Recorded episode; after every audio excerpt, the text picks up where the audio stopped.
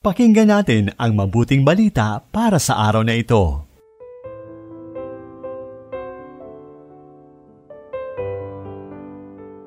Mapagpalang araw ng Martes, ginigiliw kong kapanalig.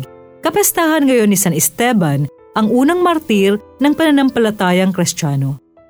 Habang patuloy tayo sa masayang pag-alaala sa kapanganakan ng Panginoong Hesus at puspos pa ng kasiyahan ang ating puso sa mga Christmas parties at reunions na ating dinaluhan, biglang kalungkutan ang tatambad sa atin sa unang araw ng panahon ng Kapaskuhan.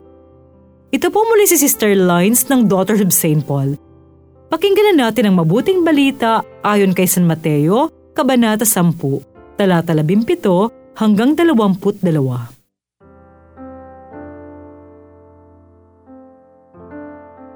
Sinabi ni Jesus sa kanyang mga alagad, Mag-ingat sa mga tao Ibibigay nga nila kayo sa mga sinanggunian at hahagupitin kayo sa kanilang mga sinagoga. Dadalhin nila kayo sa mga pinuno at mga hari dahil sa akin. At dapat kayong magbigay patotoo sa kanila at sa mga pagano. Pag iniharap naman kayo, huwag mag-alala sa inyong sasabihin. Sa oras na iyo'y ibibigay nga sa inyo ang inyong sasabihin, sapagkat hindi kayo ang magsasalita, kundi ang Espiritu ng inyong Ama ang magsasalita sa pamamagitan ninyo. Ipapapatay ng kapatid ang sariling kapatid, ng ama ang kanyang anak, at isasakdal ng mga anak ang kanilang mga magulang, at ipapapatay sila. Kamumuhian kayo ng lahat dahil sa akin, ngunit sa pananatili lamang ninyong matatag hanggang wakas kayong maliligtas. Isinulat ni Sister Pinky Barrientos ng Daughters of St. Paul ang paginilay sa Ebanghelyo. Kahapon, ipinagdiwang natin ang pagsilang ni Jesus sa sanlibutan. Isang pagdiriwang na punong-puno ng kasiyahan. Ngayon naman, ipinagdiriwang ng inang simbahan ang kapestahan ni San Esteban, unang martir.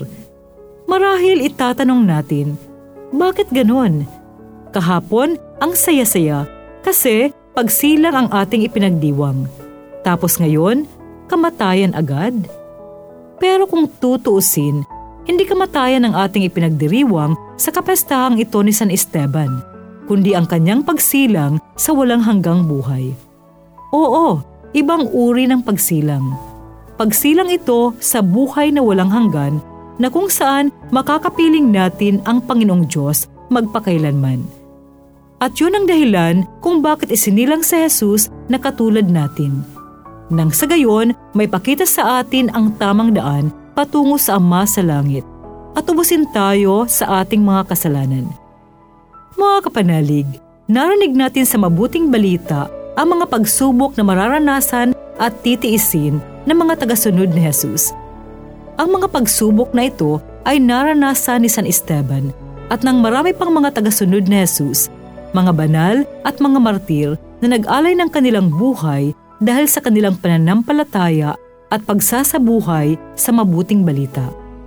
Sa harap ng pag-uusig dahil sa ating matatag na paninindigan sa pananampalataya, naway humugot tayo ng lakas at pag-asa sa mga salita ni Jesus. Huwag mabahala sapagkat hindi kayo ang magsasalita, kundi ang Espiritu ng Ama ang magsasalita sa pamamagitan ninyo. Amen.